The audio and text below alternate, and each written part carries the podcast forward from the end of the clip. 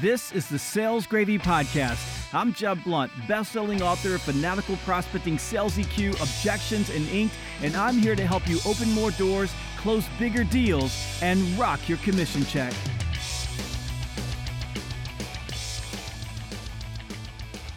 Welcome back to Sales Gravy. On this episode, we're talking with Wanda Wallace about why leaders today don't need to know everything. And if you lead people, you know how it feels when you think you need to have the answers to all the questions that come at you. This episode is perfect for leaders, aspiring leaders, and anyone who works for a leader because, trust me, everyone can get something out of this amazing, value packed conversation. But first, a couple of episodes ago, I introduced you to a company called Blueboard. Blueboard is the world's leading incentives platform that helps companies make President's Club meaningful again. You see, with Blueboard, your top reps get to choose the President's Club experience that's most exciting to them.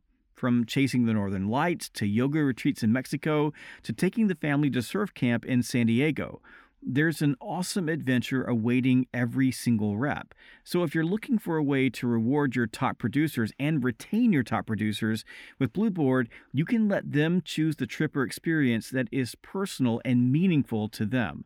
To learn more about Blueboard, go to podcast.blueboard.com. That's podcast.blueboard.com and find out how you can reward your top performers with a bucket list experience of their dreams. That's podcast.blueboard.com.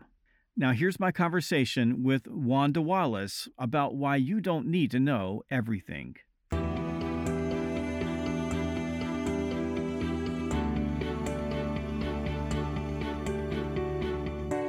Hi, I'm Jeb Blount. I'm the CEO of Sales Gravy and the author of People Follow You. And with me is Wanda Wallace, one of my very good friends.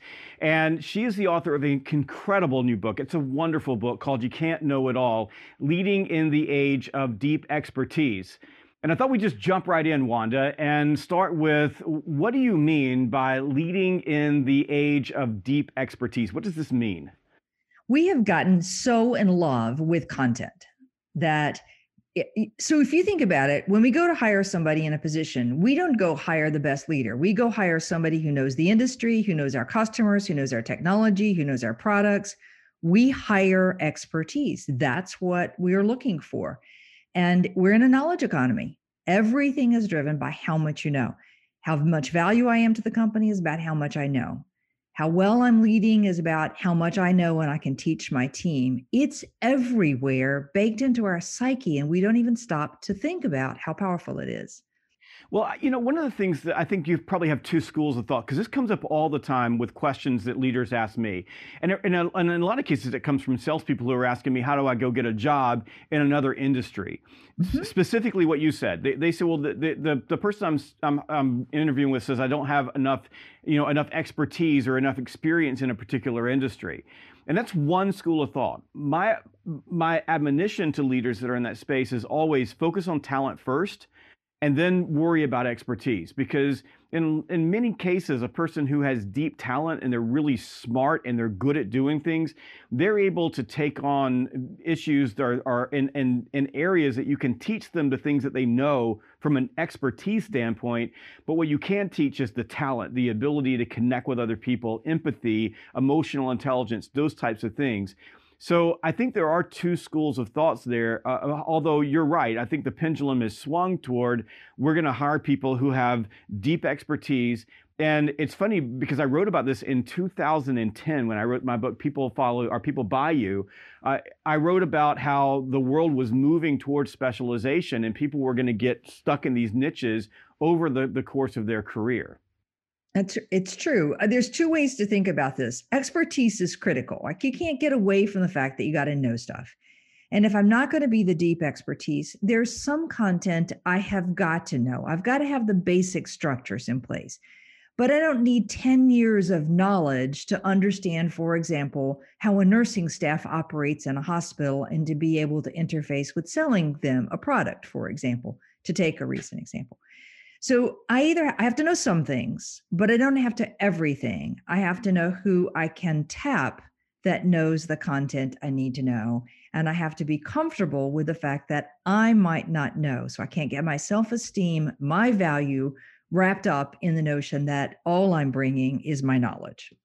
Okay, so let's let's just start there because I think this is a really good segue into why leaders don't need to know everything. And I'm going to set you up here with uh, an analogy from my world. So, you know, I'm with Sales Gravy, so we spoke focus most of our time on sales professionals and sales leaders and selling organizations.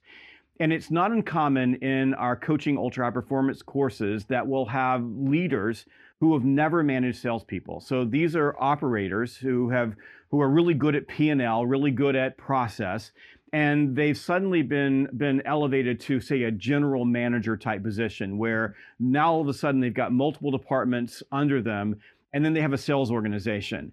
And what I always find amusing, and maybe this is because I don't have that perspective, is that the part of the organization that flummoxes them the most, if I can use that word, is the salespeople. Like they, they, it feels like they're they're managing aliens. They don't understand this group of people. They understand the people that are in administration. They understand the people that are in finance. They understand all their operators, but the salespeople are uh, like a different world to them. And what they what they bemoan, what they talk about, what they worry about is, I've never been in sales. I don't know how to do it, and I think the salespeople, to some extent, get that. They understand that, so they're they've gotten really good at snowing these managers into believing something that's not true about the things that we're asking them to do. At the same time, most of these leaders don't want to do the things that they're asking their salespeople to do. They don't want to make cold calls. They don't want to go out and interrupt strangers. They don't want to face a, a rejection every single day. And my message to them, as as as you wrote in your book, is like you don't need to know everything. You don't need you don't need to have been a salesperson to be able to manage salespeople. You just need to know the process of managing salespeople. Uh, and to some extent, and we'll get into this in just a moment, you just need to know the right questions to ask, not necessarily have the expertise in that. So I'm going to set you up right there. You're a business owner you are you've been promoted into a, a, role where you've never managed salespeople, our world. Why why in in your opinion and, and in your writing do you say that leaders really don't need to know everything?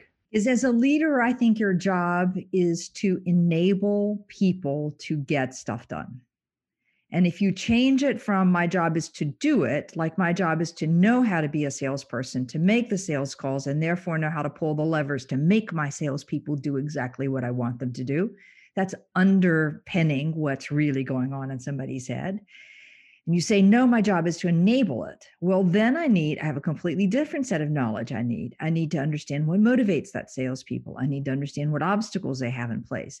I need to understand what kind of environment is going to make them successful. I need to understand how do I interface them with the rest of the organization so we're running smoothly. It's to enable, not to do. And that shift is the essence of the shift between being an expert leader who tries to know it all and being what I call a spanning leader who's getting the best capability out of everybody. But can I give you an example, Jeb? Yes.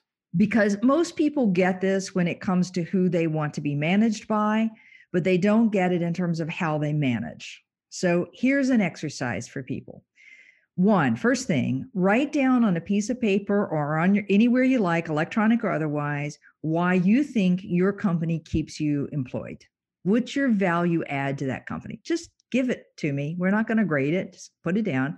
I will bet you for most people, 90% of the words on that page have to do with your content, your expertise, your ability to execute, make it happen.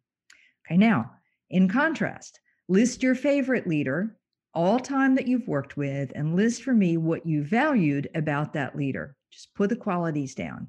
I guarantee you they all have to do with enabling.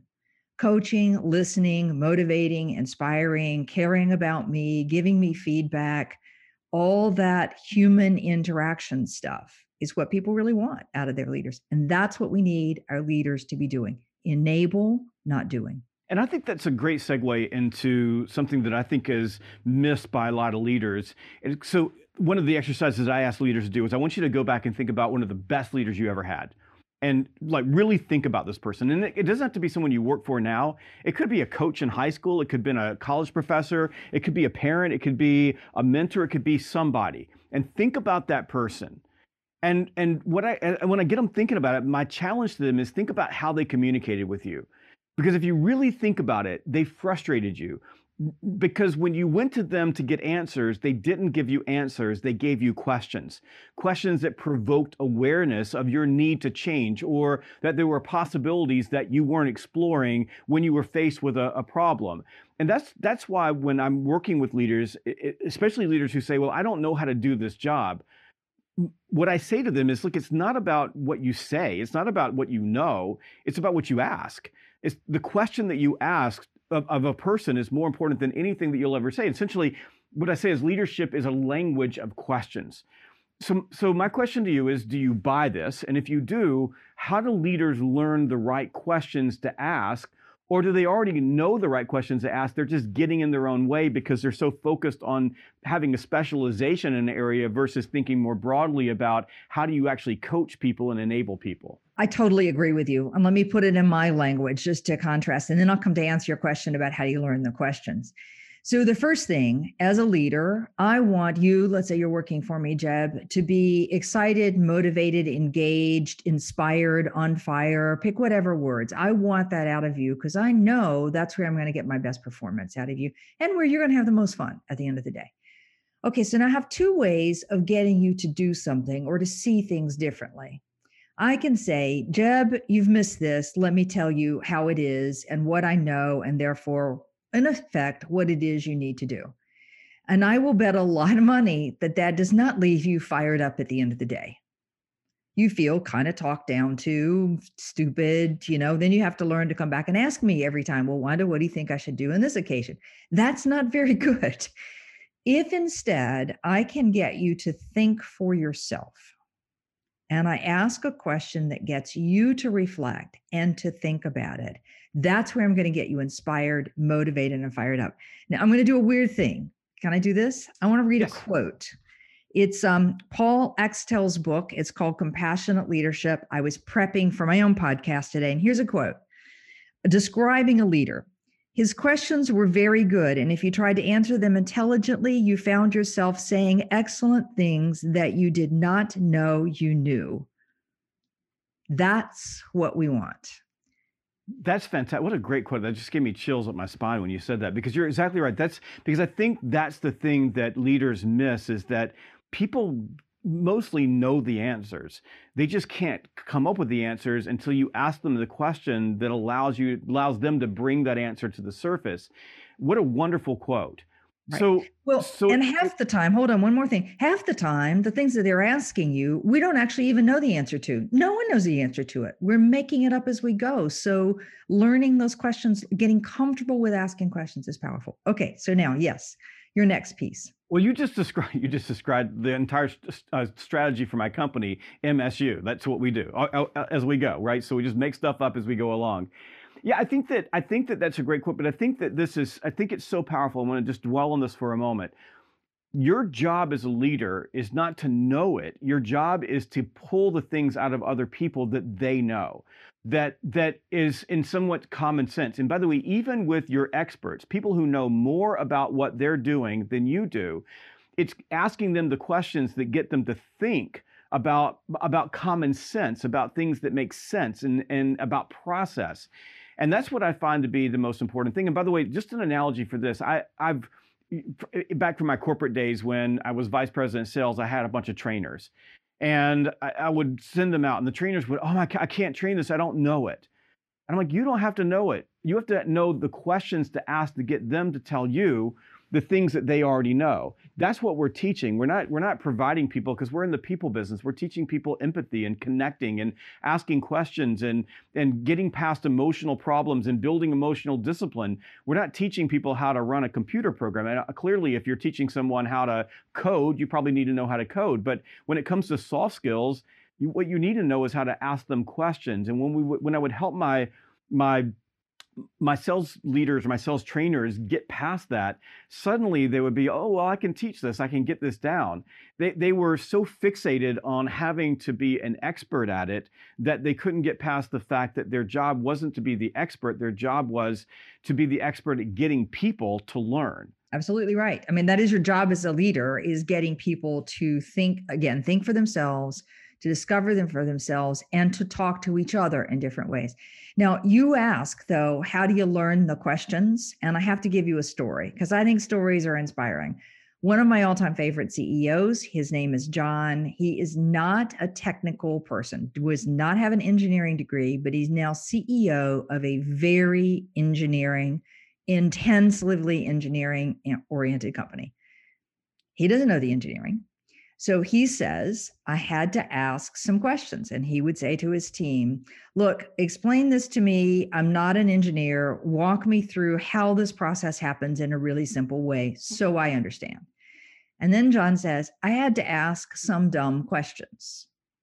He said, But you know, lots of times those dumb questions actually really led to interesting insights.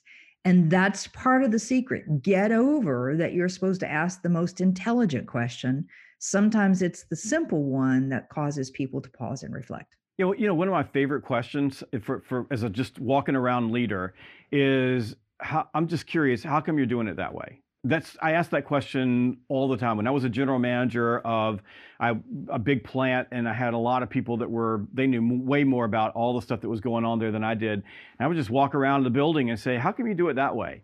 And they would explain it to me. And sometimes they would say, "Well, we really probably shouldn't do it, do it that way, but the machine's broken, so we're doing this." And I'm like, "Why are we? Why didn't we fix the machine?" And you go to the person who's supposed to fix the machine, and they would go, "Well."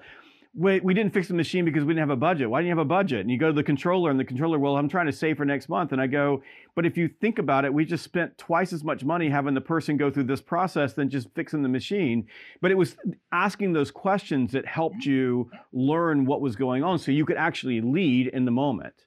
So there's a bunch of questions in the book. If you want a better set, I think every leader needs a set of questions that they walk around with.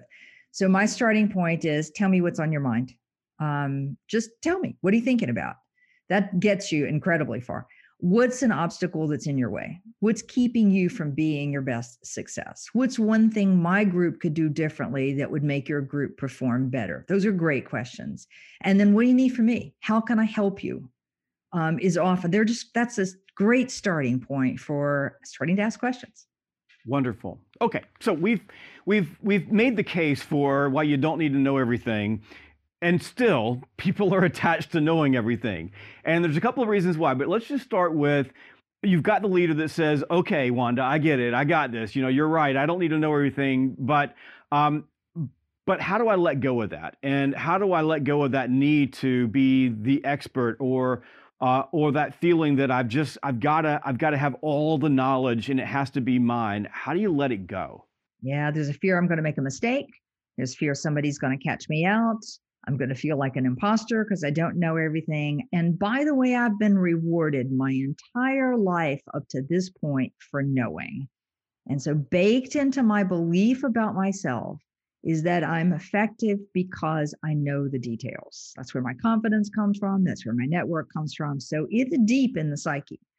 And the only way to let go of the need to know of everything is to focus on this thing about enabling and to get clear about how you enable. What are the tools in your toolkit to help you enable? One of those is the questions you ask. Another thing is to understand what value your team actually needs from you today. And it's probably not content knowledge, at least about their stuff. It may be content knowledge about what's happening in another division, but not about their particular stuff. Um, they need a leader that is going to build bridges for them across the organization. They need a leader that's going to talk to them about how to grow and develop. And so you've got those kind of tools, the management tools that let you add value to your team. Let's be clear if you're not adding value and you don't know much, you're not going to be there very long. So we got to change what that value is. Best way to let go of it is to focus on your favorite all time leaders and say, what did they do that added value to me as a team member? And then do that stuff. Your job is to enable, not to do. Okay. And then the next thing is we have to deal with this whole thing called imposter syndrome, because that's the piece that everybody gets nervous about right now. The first thing I'm going to say to you is if you're trying, ah, perfect. If you're trying to do something you haven't done before and that you don't know, you're going to have imposter syndrome guaranteed. 80% of the population struggles with this at one point in time. You're in good company. The 20% that don't, either never get out of their comfort zone on knowledge and expertise, or they're so arrogant we don't actually want to interact with them. So I'll stay with the 80%. Thank you very much. Now, popular wisdom is you fake it, but I don't believe you can fake it. I believe when you know you don't know and you're not confident, it comes across in the subtle body language stuff that we can't control. So fake it, just, you know, what a bad way to start a relationship with somebody. I'm going to fake it. And then a year from now, I get to tell you, well, that's not really true, but a bad strategy. Now, equally though, I don't want to walk around with a big banner across my chest that says, I don't know anything and I'm feeling completely like a fake. That's not a good strategy either. It's a balancing act. So, the secret to doing this is to be comfortable saying, there's stuff I don't know. There's stuff I do know, but there's stuff I don't know. And that's okay. And then learn to ask those questions. No, I don't know what that process looks like. Explain to me and explain to me why you're doing it that way and explain to me what would help it be more efficient. Tell me. People value being able to explain that way. One of the um, leaders that I write about in the book um, is leading a technology company. He's not a technologist at all. It's a startup, it's a software oriented business. They've been quite successful too, I might add. He knows nothing about IT. So his job is to go down and sit with the programmers. And he says, I'll go spend an afternoon with them and just say, you know, so show me what you do and show me what's easy about your job. Show me what's hard about your job. He's not trying to be the programmer. He's just trying to understand what's working for them. And that kind of interaction actually is what gives him confidence as a leader that he knows what his team needs. And that's where you want to focus. I think you're I think that's a really good analogy. And I'll tell you a real a quick story from my own past because I run into this constantly in our coaching classes. It's okay, so we've explained everything. Your job is what do you, you know, what do you what do you value as a leader? So I get people to say, like I value developing people. I love the ahas, I love seeing people win. But when I'm dealing with salespeople, I'm a general manager, I'm a business owner, I just feel completely like a fish out of water. And I feel like I'm an imposter. I feel insecure. And I agree with you. I think faking it till you make it is a stupid strategy when it comes to this because it does come off as arrogant and people see through that. And mm-hmm. eventually what they do is they is they you, you lose all your credibility because because you start saying things that, that aren't true to pump yourself back up again, but make yourself feel good but I had this problem because I felt like an imposter. And my my background was I was in sales. That's what I was always. That's what I always did with the organization. I had a couple of little roles in marketing, but I was in sales. What I was good at is turning around things that were broken. So I worked my way through the organization like a rocket ship. When I was 24 years old, I was driving a truck. When I was 34 years old, I was vice president of sales. And in between, I did a bunch of jobs. And fortunately, I worked for a company that put me in roles that were completely out of my comfort zone. But what one of one of my leaders realized really early on that I was good at turning things around that were broken. So they gave me a role in South Florida running one of our big production plants compl- I mean, you want to talk about eh, everything in that plant I was bad at except for the sales department. So where did I spend my time? I spent my time in the sales department. I would hang out with them. I would go out in the street with them. I would focus on sales. Meanwhile, the place is crumbling around me.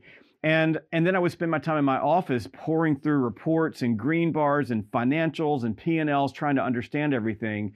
And one day, I, it's like 6:30 in the morning. I'm sitting down for my morning cup of coffee. I've got this stack of reports that are sitting in my desk.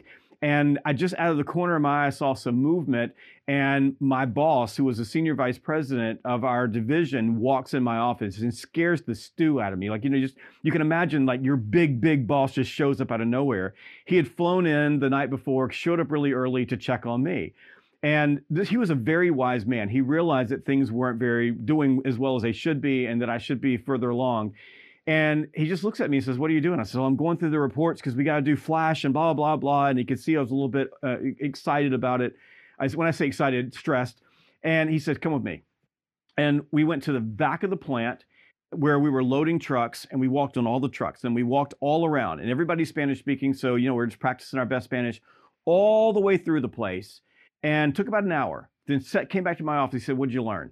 I said, I learned that the entire plant's about to get shut down and I'm going to have the worst month of my life because our boiler's going to break. He said, How do you know that? He said, because we went back to the boiler room and I met a human being that I've never seen before. And I asked him, what's going on? And he says, the boiler's about to break. And we asked some deeper questions and turned out that it was happening, but he wasn't telling anybody because he thought his job was just to patch the thing up. And and and I learned like that was the last time I ever had to learn the most important thing that you can do is just go walk around and meet people and have conversations with them. And the easiest way to build credibility is to show some vulnerability. I don't know everything. Help me and show me. And mm-hmm. when you treat them like they're coaches, like when they're teaching you, they feel really good about that. Like you're you're empowering them, like you're giving them the power to have more information than you have and teach you. And along the way, by every morning, every morning I would make that loop through the plan. I would change the loop up sometimes so people wouldn't be ready for me. But every morning I would learn something new and learn something new. And then a couple of times a week, like your your CEO, I would go back and like I would work one of the lines. I would just go in, you know, put my gloves on, stand there with everybody else, and I would be bad at it. Like the people around me would be looking at me like there's something wrong. But then at lunchtime, they would come sit down next to me because I went and tried to do their job, even though I was terrible at it, would never be good at it. And one leader, like one leader who called me out in a very nice way, taught me that you don't have to know everything. And the easiest way to be confident is to be good with people and take care of your people, and they'll they'll take care of you. And they, and they and they won't let you fail. Like I, I, I when, once I built that credibility, people would come to me and say, "We got a problem. The building's going to burn down." They wouldn't let me fail. That's right. That's right. I mean, so imagine that somebody is working for you in that particular plant do they want you coming around and telling them how to do each of their jobs? I doubt it. Do they want you showing interest and trying to fix the problems that they have in order for them to do their job? I think so. In fact, that's one of the key things of engagement. Do I have the tools to do my job? And to just go around and say to people, what's getting in your way? What's going to make you more effective? What can I do to help you? It's an incredibly empowering process to do. 100%.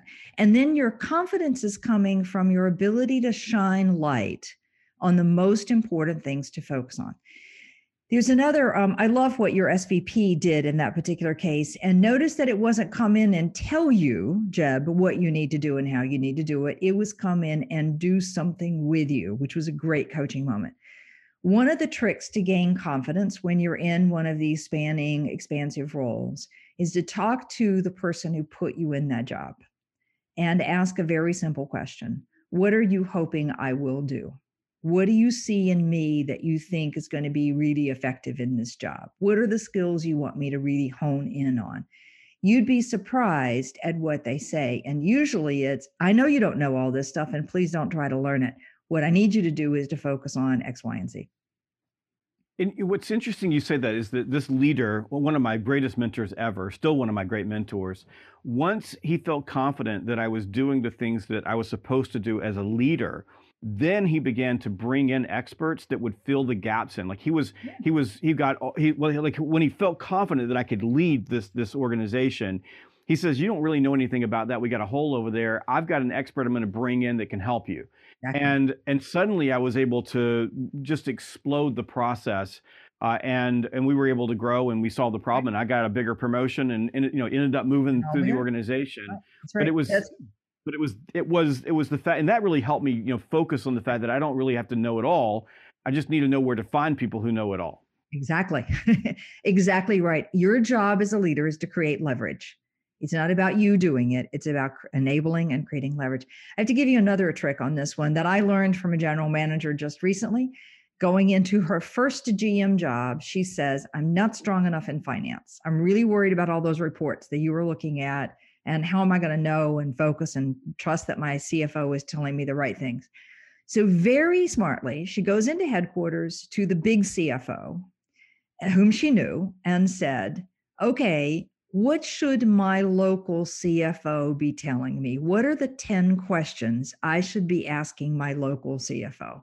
What a brilliant way to figure out what you need to know. It's great strategy. Love it. Okay, let's switch gears for a moment and mm-hmm. let's talk about new leaders. So I'll give you an example of of, a, of of new leaders. So a new a salesperson who's been really really good at sales, they're an expert in sales. They become the sales manager, or you've got a person who is really good at a particular role, a single contributor role, and suddenly they become the district manager.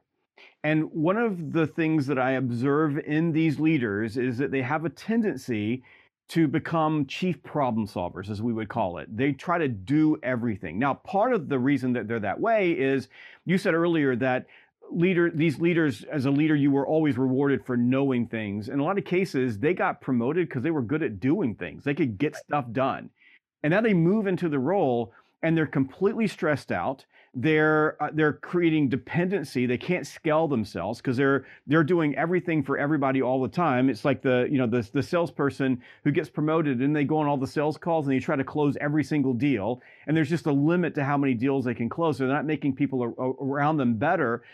But there's this egotistical I guess feeling of importance. It makes them feel significant because they can do something. I, I what I the way to describe it like they're, they're it's like cutting grass. I mean, they look behind them and say, "I did a bunch of things today. I cut grass." The only problem is the grass is going to grow back because you got to cut it every single week, or you know, or it'll it'll grow. This this the, I don't know if you've seen this in young leaders, yeah. but this concept of I got to be the chief problem solver. So my question for you is if you're a leader and in your you're in that situation where you're exhausted at the end of the day, you got people lining up in front of your office to ask you, "What should I do today? What should I do, boss? What should I do, boss?" rather than being independent, making decisions on their own. How do you relinquish your role as chief problem solver so that you can get more done through other people? Okay. If you've got a small team, you can stay as chief problem solver. And in fact, that team may need you. But what you're doing then is you're being the expert leader that everybody is coming to for the answer. And the moment, as you said, that you can't create enough bandwidth to either do your job or to enable the team or to expand or to grow, then you are the problem. But you know, I don't think it's an egotistical. It feels good. You know, I people came and asked me a question. It feels good that I know the answer. I could give them the answer. They go away.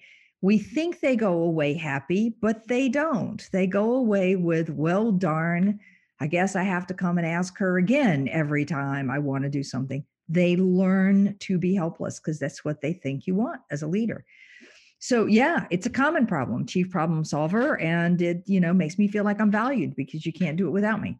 The problem is it becomes the bottleneck for growth, for development, for everything. And the way to get out of it is to get out of having the answer, see your value as the enabler, and learn to ask the question. Stop giving the answer, ask the question. Even if you know the answer, stop saying, well, it's X, Y, and Z, and start saying, well, what have you looked at? What haven't you? What else could you consider? how what else is this like um, how what about the impact of why on this just ask some questions to lead people so they walk away knowing stuff they didn't know they knew you know one of the most uh, uh important pieces of advice i ever got from a leader and i was really really lucky wanda i work for some amazing people is guy's name is roger mckee i'm 25 years old and i've got my very first promotion and I'm moving into the role. And I went to Roger and said, you know, you hired me, you've helped me. Tell me, give me some advice. Like, what do I need to know going into this role?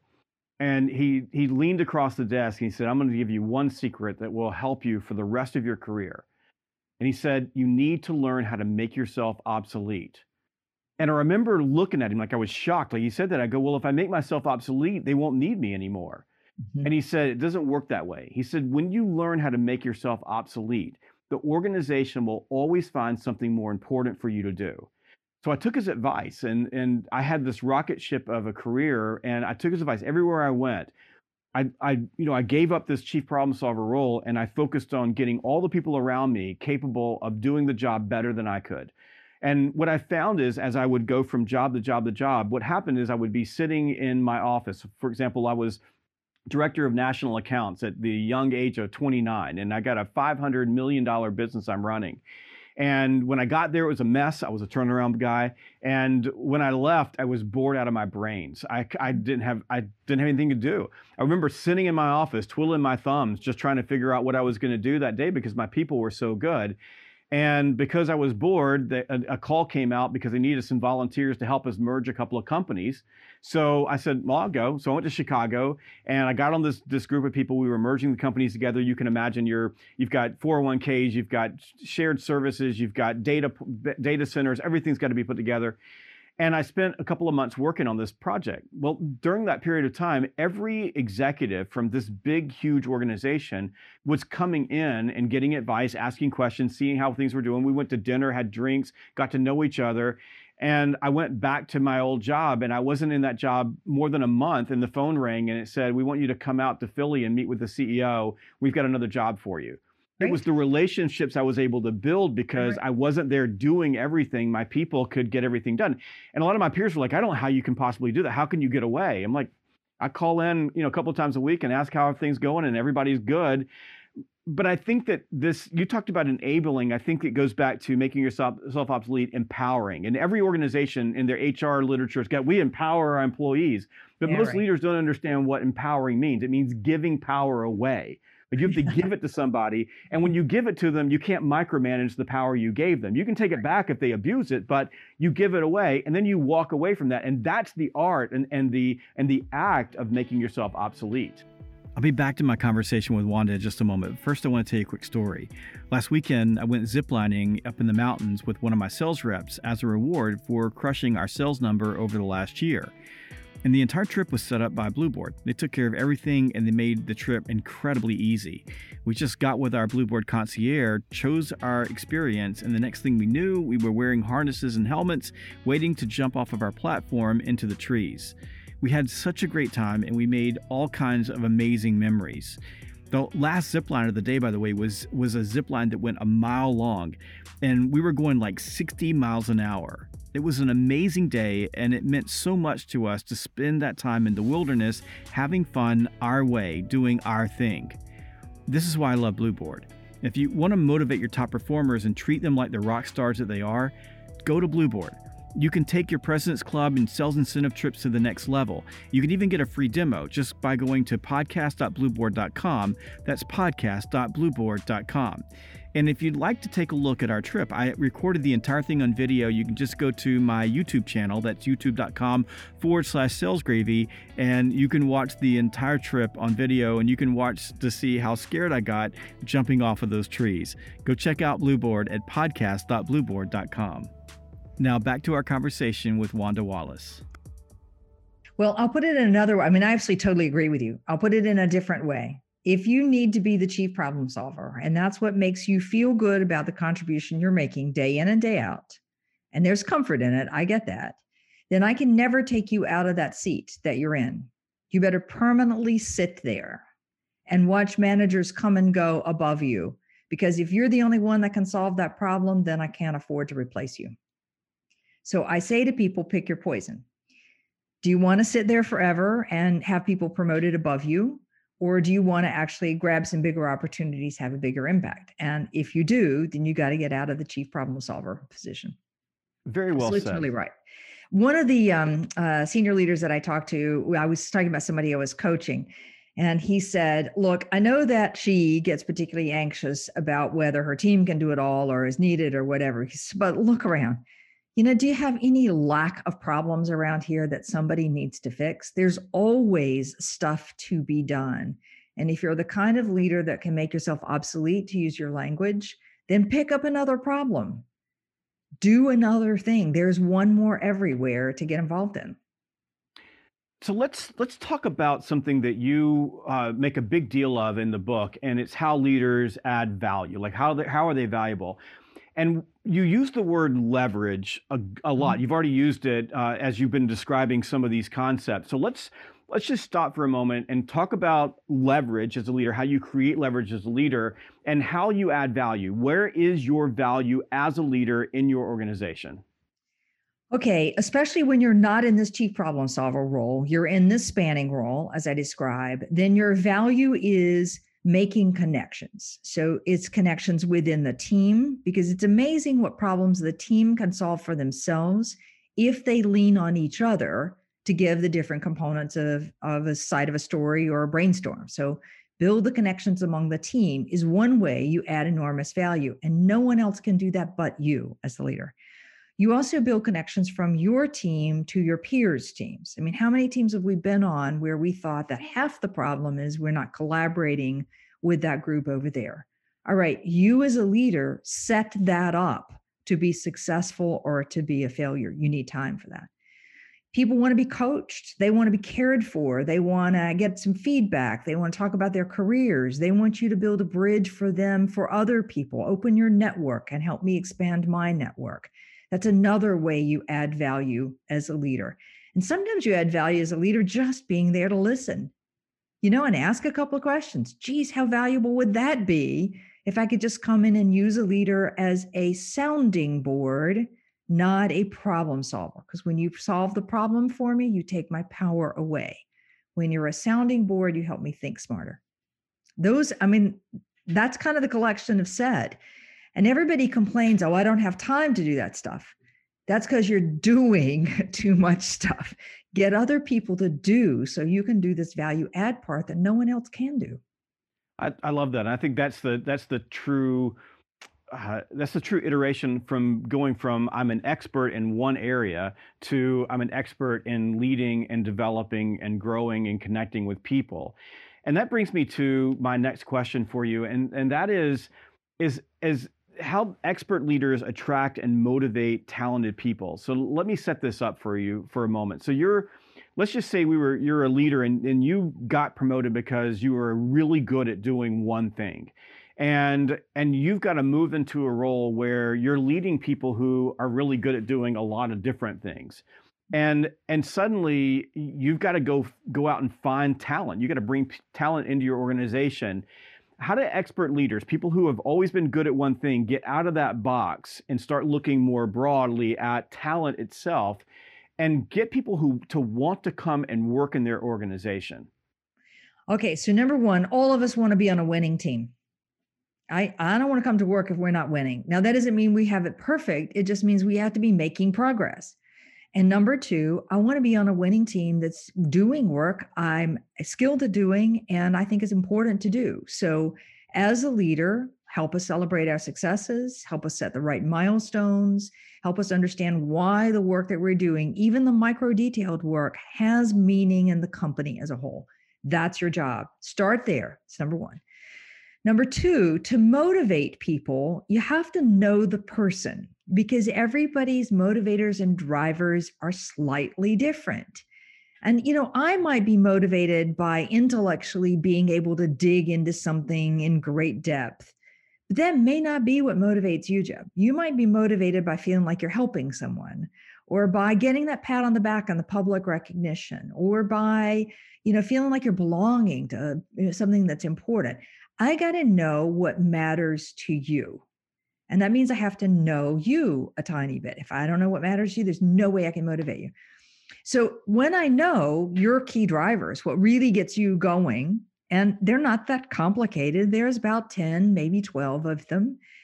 If I know that for you, then I know how to talk to you in a way that's going to get you excited. So I'm going to bet, Jeb, just having listened to you and talked to you on a couple of occasions, knowing a bit about you, that you get motivated by people recognizing what you can do. And the kudos, like, oh, look at that. Right. There's just this instantaneous smile on somebody's face yep. when you hit it right. Okay. So now I want you to do something, Jeb. I want you to get excited about this job that you have in front of this task. And I want to use the language of recognition. Jeb, this is the chance for you to show the organization what you can do.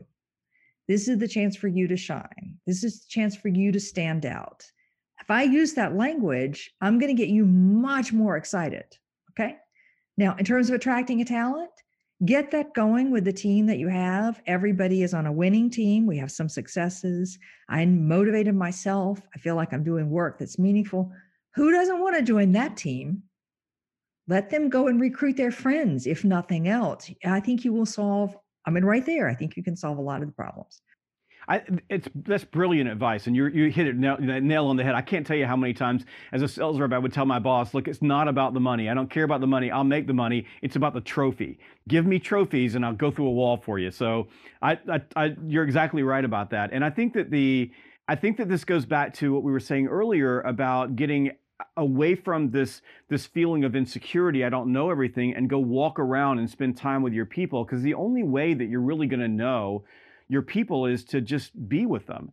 And and when I'm working with with executives, uh, business owners, people who are are trying to learn how to lead salespeople who've never been in sales, my message is go sit next to them, go get in a car with them, go be with them on sales calls, and just be there. And if you're there enough, take them to lunch and you listen, you ask questions. They're going to tell you the things that drive them. And if you focus on those things, not the KPIs, on what's important to them, they'll do anything for you. And if they feel like they're being actualized on the job, if they feel like it's a great place to work, they will go get their friends. They'll go call their friends and say, You need to come work with me because they like working with their friends. And if you can get them working together, then they feel like they're in a family and they'll work even harder and they'll challenge each other and they'll push each other. And if you think, I just think back, I don't know about you, but I think back some of the greatest teams that I was ever on. Like I'm talking about dream teams we loved each other. We were all we we were all friends. We were almost like family. We hated each other. We would scratch each other's eyes out, you know, for a lead. Uh, but but there was a camaraderie that was created by that leader, understanding everyone's personality type. And I know that I worked for a, a sales leader who I was the number one salesperson in the company and it was March, and we had a whole year left. And I and I'd sold, I mean, in that little span from the beginning of the year, sold more than anybody in the company had ever sold before. And I I basically kind of laid down. I was I wasn't prospecting very hard, and I wasn't filling a pipeline. And and the truth is, I could have gone to sleep by the TV set and woken up in December, and I was going to walk on the stage in Maui and take Count Manager of the Year. No one was going to beat me because I'd sold so much. And he in public called me out and said, "This is not okay." And if you keep operating like this, you can't be on my team anymore. Like, and this is front of executives. I was mad. Like I'm telling you, I was mad. I went home, told my wife, they don't, they take me for granted. I'm quitting. I'm never going to go back there again. I filled my company car up with premium gas despite them all, passive aggressive. And then on Monday, I went back to work and I doubled down and I worked twice as hard. And in the quarter, I'm the number one sales rep in the region.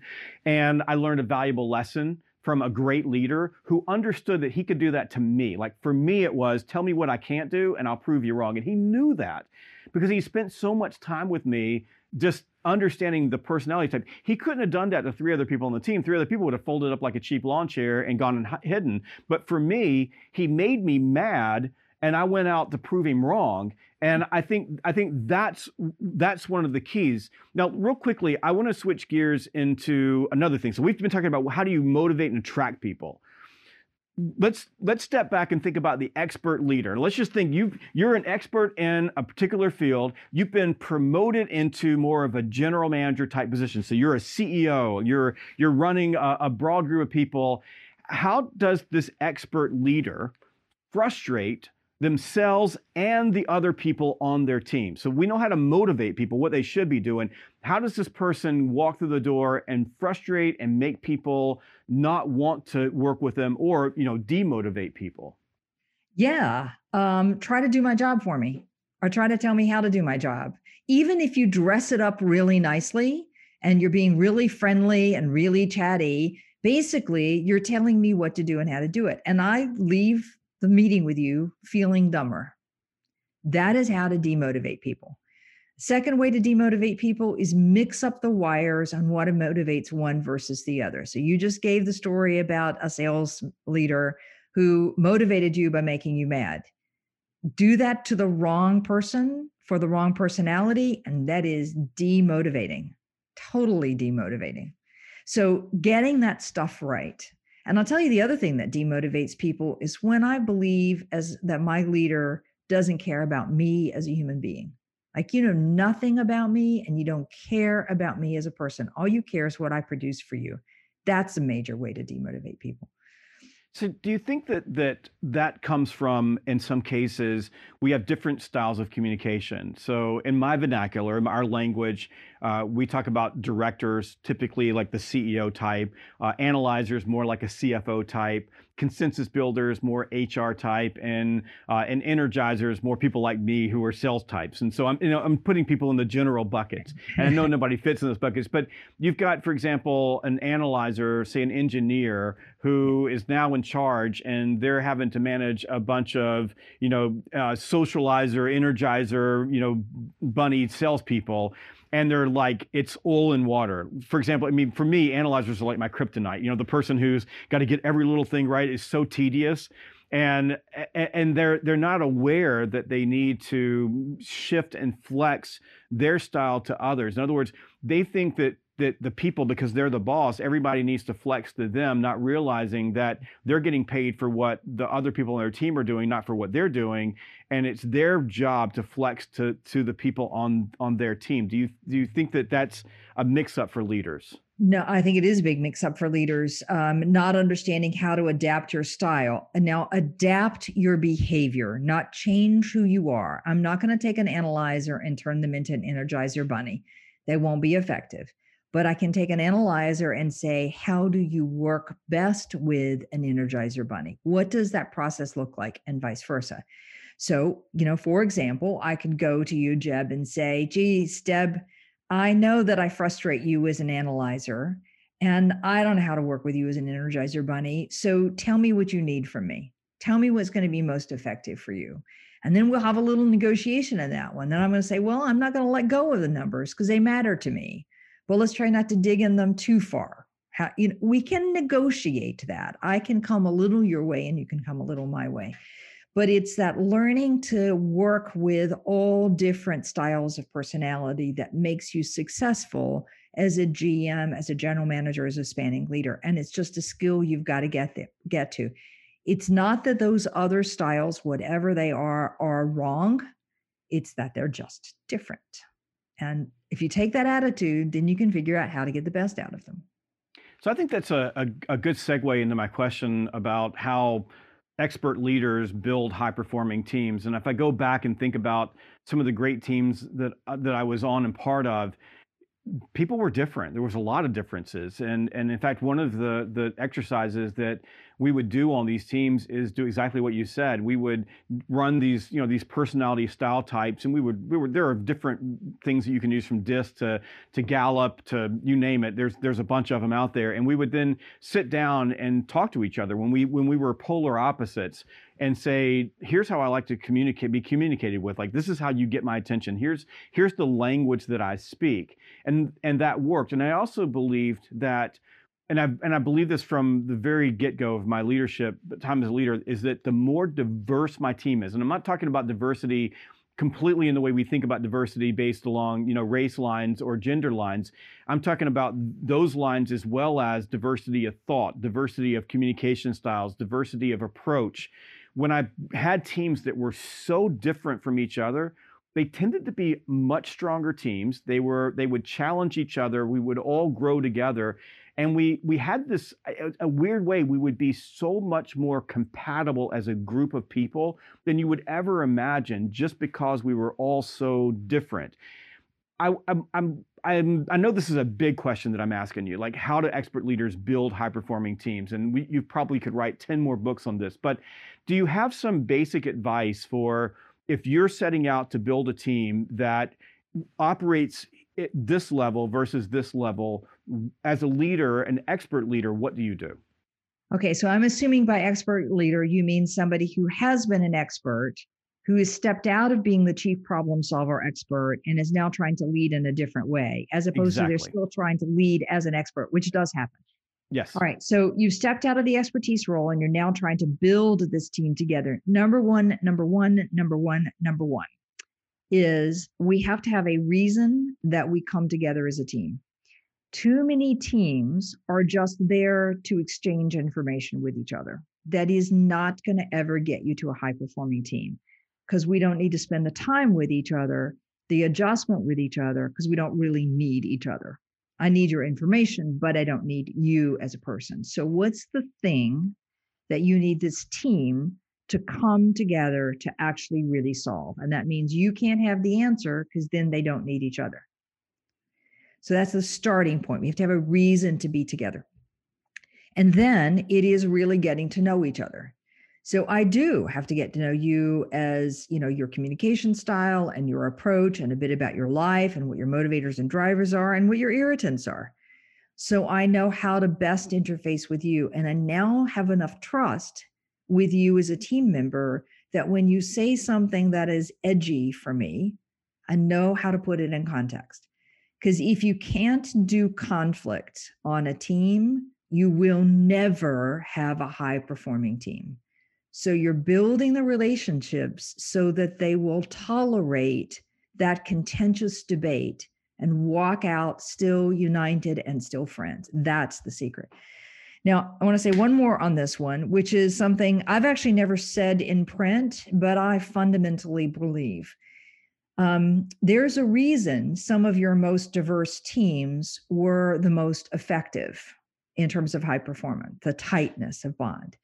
Because the moment on a team we have a dominant style, race, gender, background, favorite color, I don't care what it is, we have a dominant, it's majority. Everybody else is trying to adapt to the majority. And it's one way. We all turn ourselves into a bad version of the dominant style. And when you've got no dominant style, because there's such a mix on the team, it's a whole lot easier to now dig into our real common ground as a team, which is what builds the trust and what builds the ability to do conflict. Now you know why I love Wanda so much because that was just beautiful and and so brilliant uh, and uh, as a just as a formula for for creating um, a, a, coalition of individuals who come together and can get great things done. And I love the way that you put that. I've never had heard that articulated in that way before. It's beautiful.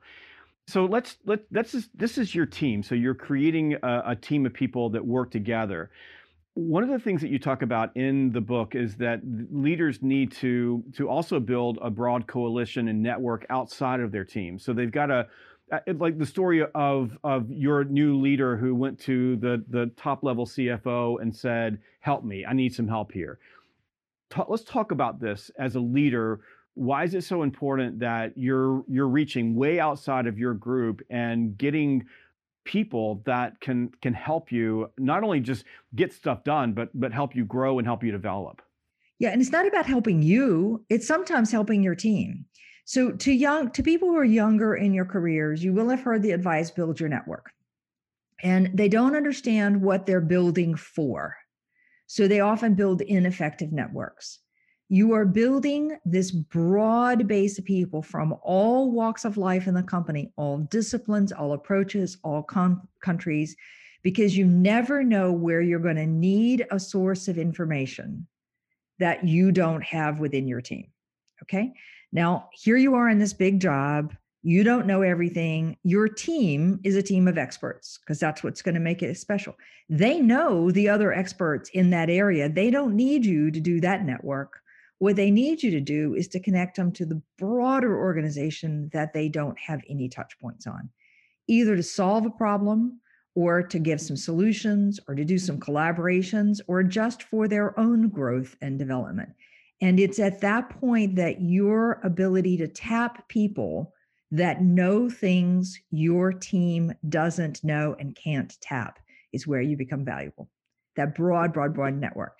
All right, I have a great story I tell about this one. Um, two guys in this particular case, they're in financial services.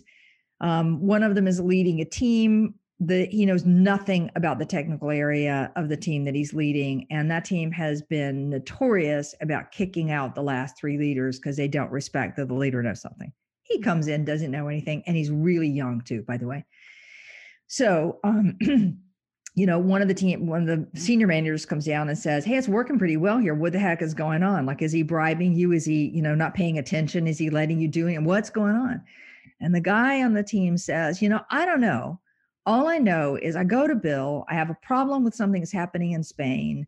Bill picks up the phone, calls the CEO of Spain. They chat on the phone. Suddenly, somebody else from Spain is calling me, and my problem is solved. And all Bill is doing is tapping that broad network that he built just because it was fun to get things solved for his team. That's why you need it. Yeah, I think uh, I think about you know for example, I was the story I was telling earlier about going in and getting this big job running the operation. One of the things that really helped me out was I had a big network inside the organization of people that I could talk to and go to because I'd helped them through several other roles. And it made all the difference in the world when like my bowler was going down, there was someone that that that liked me enough. I'd built enough of a relationship with them that they were willing to rearrange their priorities, which they didn't have to rearrange to help my bowler guy out get what they needed and then I was able to get out of the way. I was to get people get two people talking right. that knew what they were doing, and then uh, and then I was able to get out of the way. And the same thing with you know the, the, legal organization and the financial organization. This broad network matters. I love the story about removing roadblocks so that the experts on your team can get stuff done. This is the message that I send to leaders of sales organizations. You don't know a lot about managing salespeople, but I can tell you this if they're selling stuff and they're you're growing a lot of the problems that you're having will go away. So anything that you are doing or not doing that is creating an obstacle for your salesperson to make an impact through putting something into the pipeline and moving it through the pipeline is not in your best interest. So your job in a, in a lot of ways is to remove the roadblocks. Don't go sell stuff for them. Get stuff out of the way so that they can go sell sell things. And and and in my organization right now, we've uh, we we implemented a number of policies because of some pricing issues and some mistakes, and I've been keeping a close eye on it. And I've noticed that our our rate of closing has started to to to grind to a halt. So I went to my salespeople this week and said, I want you to get together and tell me what's going on. I know I'm going to get a lot of noise, but I'm looking for something. I didn't expect that to come up, but, I, but one of them said it's just taking us longer to get deals approved through the system something I've been keeping my eye on. So I'm going to go as, as soon as we're done, I'm going back out to go explore what are we doing that are creating obstacles for the experts on my team to do their job and how are we going to move those things out of the way. Right. You ask me what's leverage? That's leverage. Because you. now it's not about you closing a sale or two or three it's about a bunch of people being able to close a bunch of sales. That's leverage. All you have to do is remove the obstacles. Where's the problems? What do we do about it? Okay. So let's go back to our expert leader. So you're a leader, you've been really, really good at a particular role in the organization. You got promoted because you were so good at that role, the organization said, We got to give you more to do so you get into a role where you've got this general role. You're managing a, a, bunch of people probably managing people who used to do what you did very well.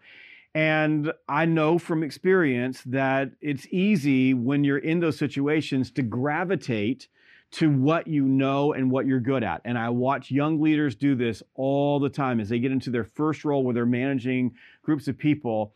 So from your standpoint, when you're this expert leader and you've gotten this promotion, and I, I, imagine that you probably have a lot of conversations like this with your clients when you're coaching them, how do these expert leaders get out of their own head, get out of their own comfort zone, and stay on track so they can hit the targets that that they're required to hit in their new role?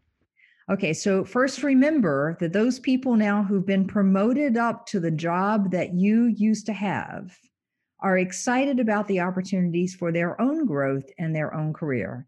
And they do not welcome you coming back and doing their job for them. It's just like, just get that. Remember what you were like when you first stepped into that role and how much you didn't want your boss telling you what to do.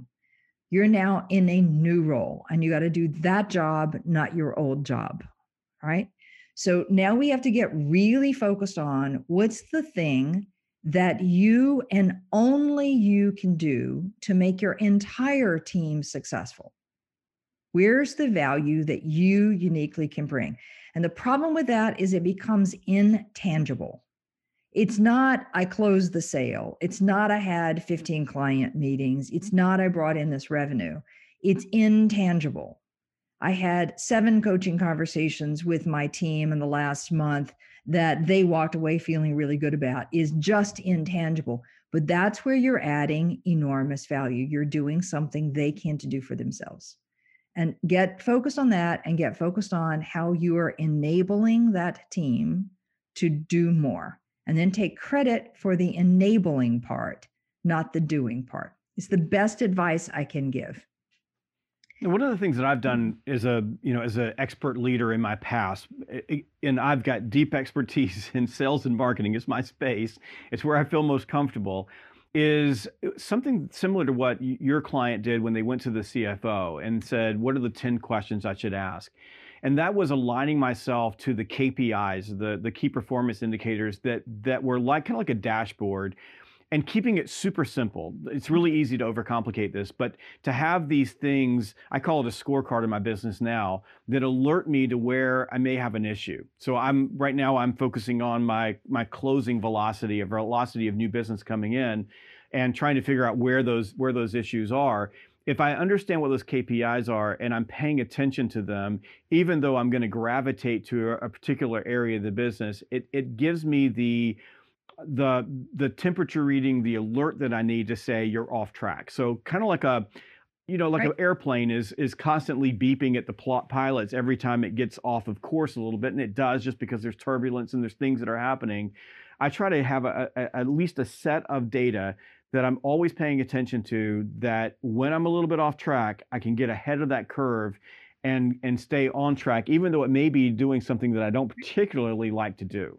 Sure. Well, that's what your SVP, when you were back managing the plant, that big job for the first time, that's what your SVP was most likely doing. That they were sort of watching a couple of key metrics, saying, how fast is this thing turning around?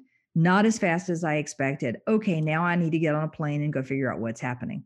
And that's what I see from the senior most leaders who are really effective in these kind of roles is they keep a handful of metrics that are to them the indicators that stuff is on track. Right, and that's a great way. I'll give you another way that I have heard from people and it's um, you know attend one of your direct reports team meetings not for the purposes of talking or participating, purely for the purposes of observing. And ask is there a two way conversation? Meaning, is it easy for people on the team to raise questions and concerns and get them heard and get them discussed? Or is it all one way communication, your direct report telling everybody else? If it's two way, likely chance they'll figure out the problems or they'll at least surface them up to you to help you if, if you need to be involved. One way communication, worry. Dig a little deeper. It's simple, really. And again, the thing is, keep this simple about the stuff that really matters because you can't do it all. Well, I think I, there's a couple of things that I want to unpack there because I, tr- truly brilliant. First of all, when I think about my the greatest leaders I've ever worked for, they were brilliant, and in fact, it's genius. They would take complex things and make them simple. Mm-hmm. And what I would notice is the leaders that were often failing were taking simple things and turning them into complexity, making it hard for people to consume.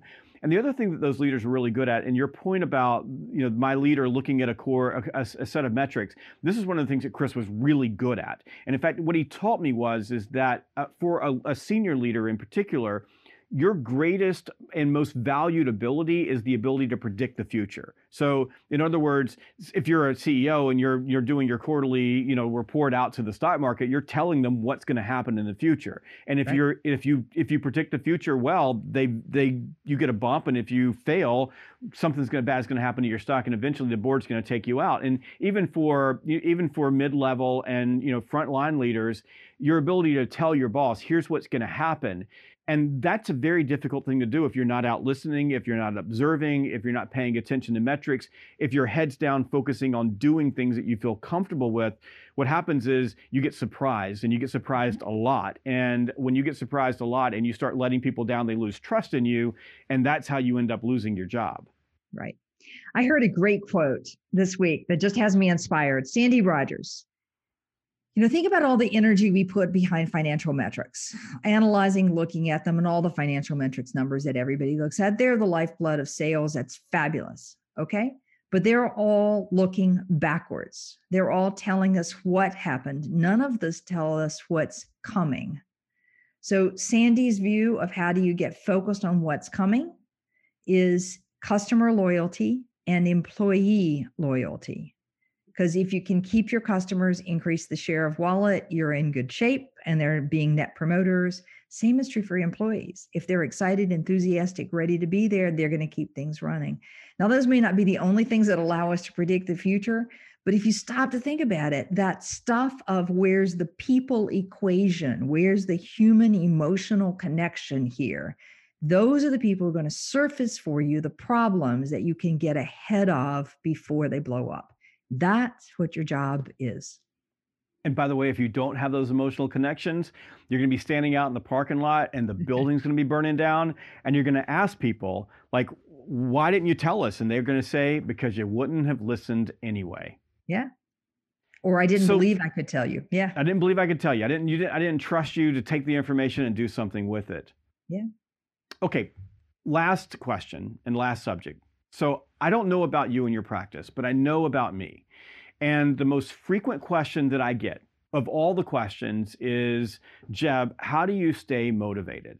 I get this question over and over and over again. I've got a, a special insider group that can just send me text messages so they're able to communicate with me anytime.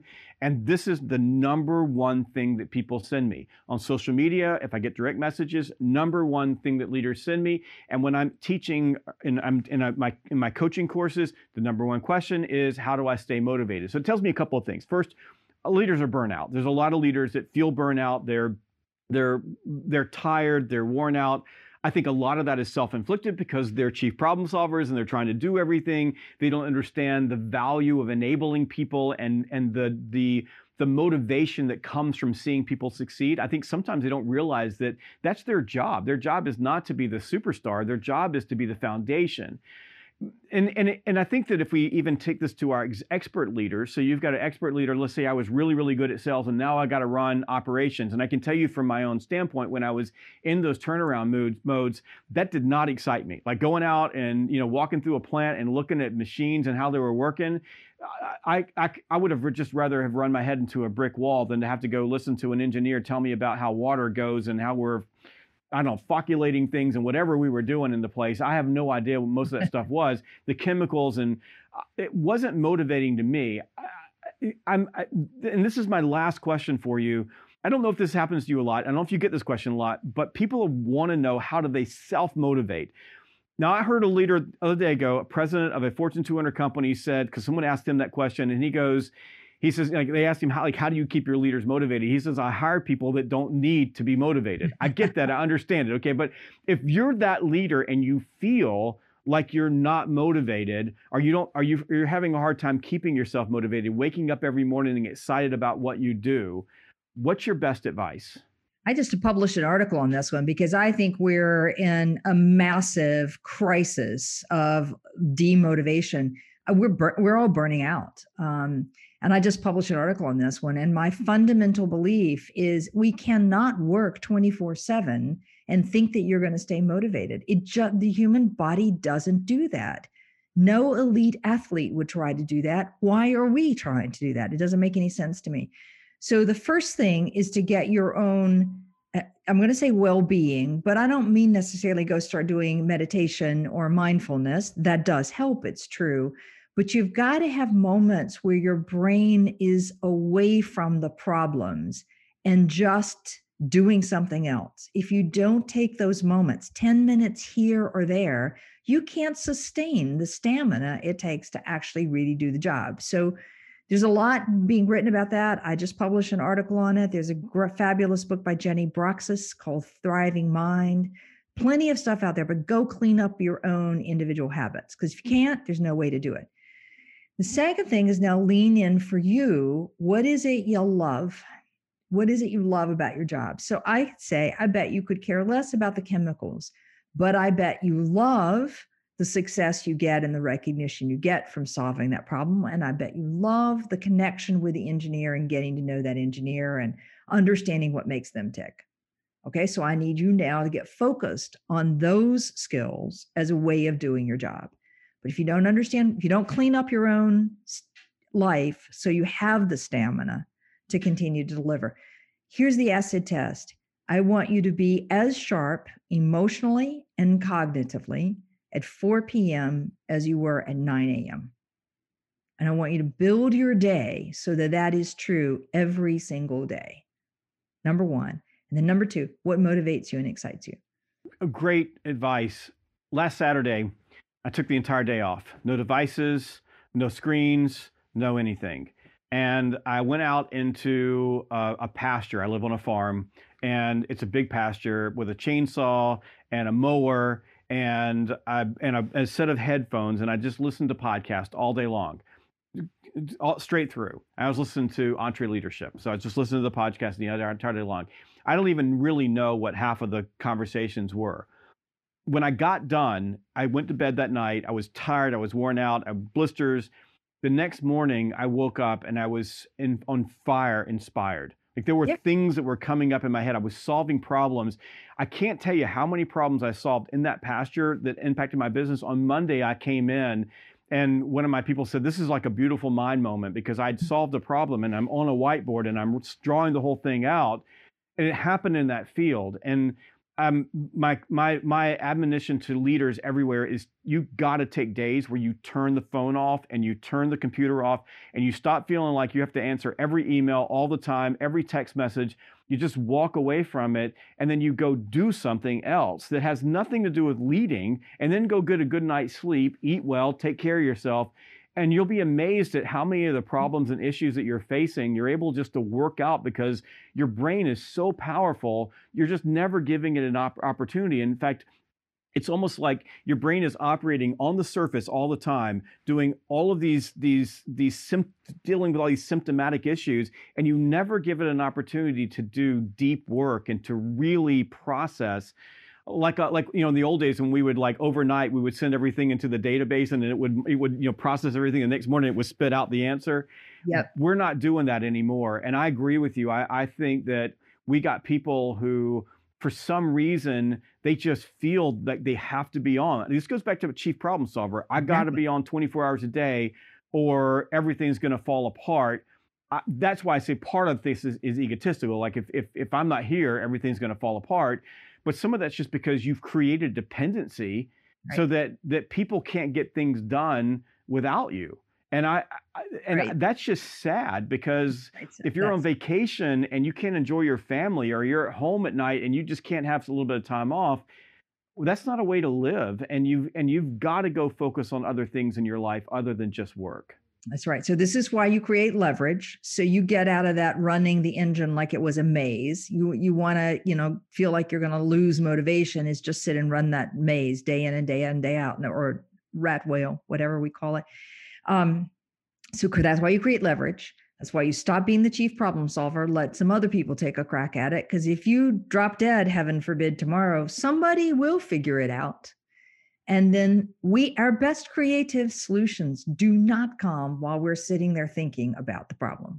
Our creative solutions, our ideas, our inspirations come when we're not thinking about it. We have our brains free. We're doing something completely different, like a chainsaw or a painting or a musical concert. So go give yourself a break. And if you can't find 15 minutes in the morning and 15 minutes in the afternoon in the middle of the day, then you got a problem with leverage and being a chief problem solver. Go back and fix that problem. Wonderful. Wanda, you are one of the most brilliant people I think I've, I've met in my life. I, am I've, I've enjoyed so much spending time with you. And this has just been incredible advice. If you're a leader and you're you're interested in getting more information on Wanda and her book, um, I'm going to let Wanda tell you where you can find her, where you can engage, where you can read her articles, and tell us a little bit more about where people can find this amazing book. Thank you very much. It's um, it's a pleasure to be here, Jeb, and it's great fun to talk with you always. I just love your approach as well. So we've got a mutual support system going. The book, You Can't Know It All, is available on any major reseller that you would go to. So you Amazon or Google or where not Google, but you'll find it on your favorite spot. Um, our website is leadership forum.com. There's lots of content there, lots of articles, including the article I just published on the fatigue and burnout. Um, if you Google my name, Wanda T.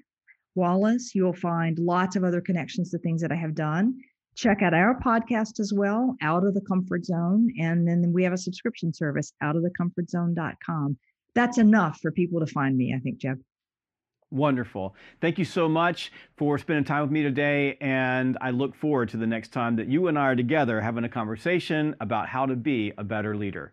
Thank you, Jeb. It's a pleasure. Looking forward to it. Well, I hope that this conversation inspired you to go look at yourself in the mirror as a leader. There was so much truth dropped in this conversation, so powerful. I think this is a podcast that you'll want to replay again and again because there's so many takeaways. Before I go, I want to remind you to go check out Blueboard. Because forward thinking leaders, companies, and sales organizations trust Blueboard for their sales and President's Club incentives. They know that motivating and retaining their top salespeople is a competitive advantage. So instead of cash spiffs and lame gifts and flying 100 people to the Bahamas, with Blueboard, your winning reps get to choose their own bucket list trip, something that is truly meaningful to them, something beyond any dollar amount. It's a trip they will never forget. And trust me on this because I know from experience, when their reward means something to them, when it's special, they'll be twice as motivated to win again. If you want to do something special for your salespeople who hit their number, you can learn more about the wide range of trips and experiences that Blueboard has to offer at podcast.blueboard.com. That's podcast.blueboard.com.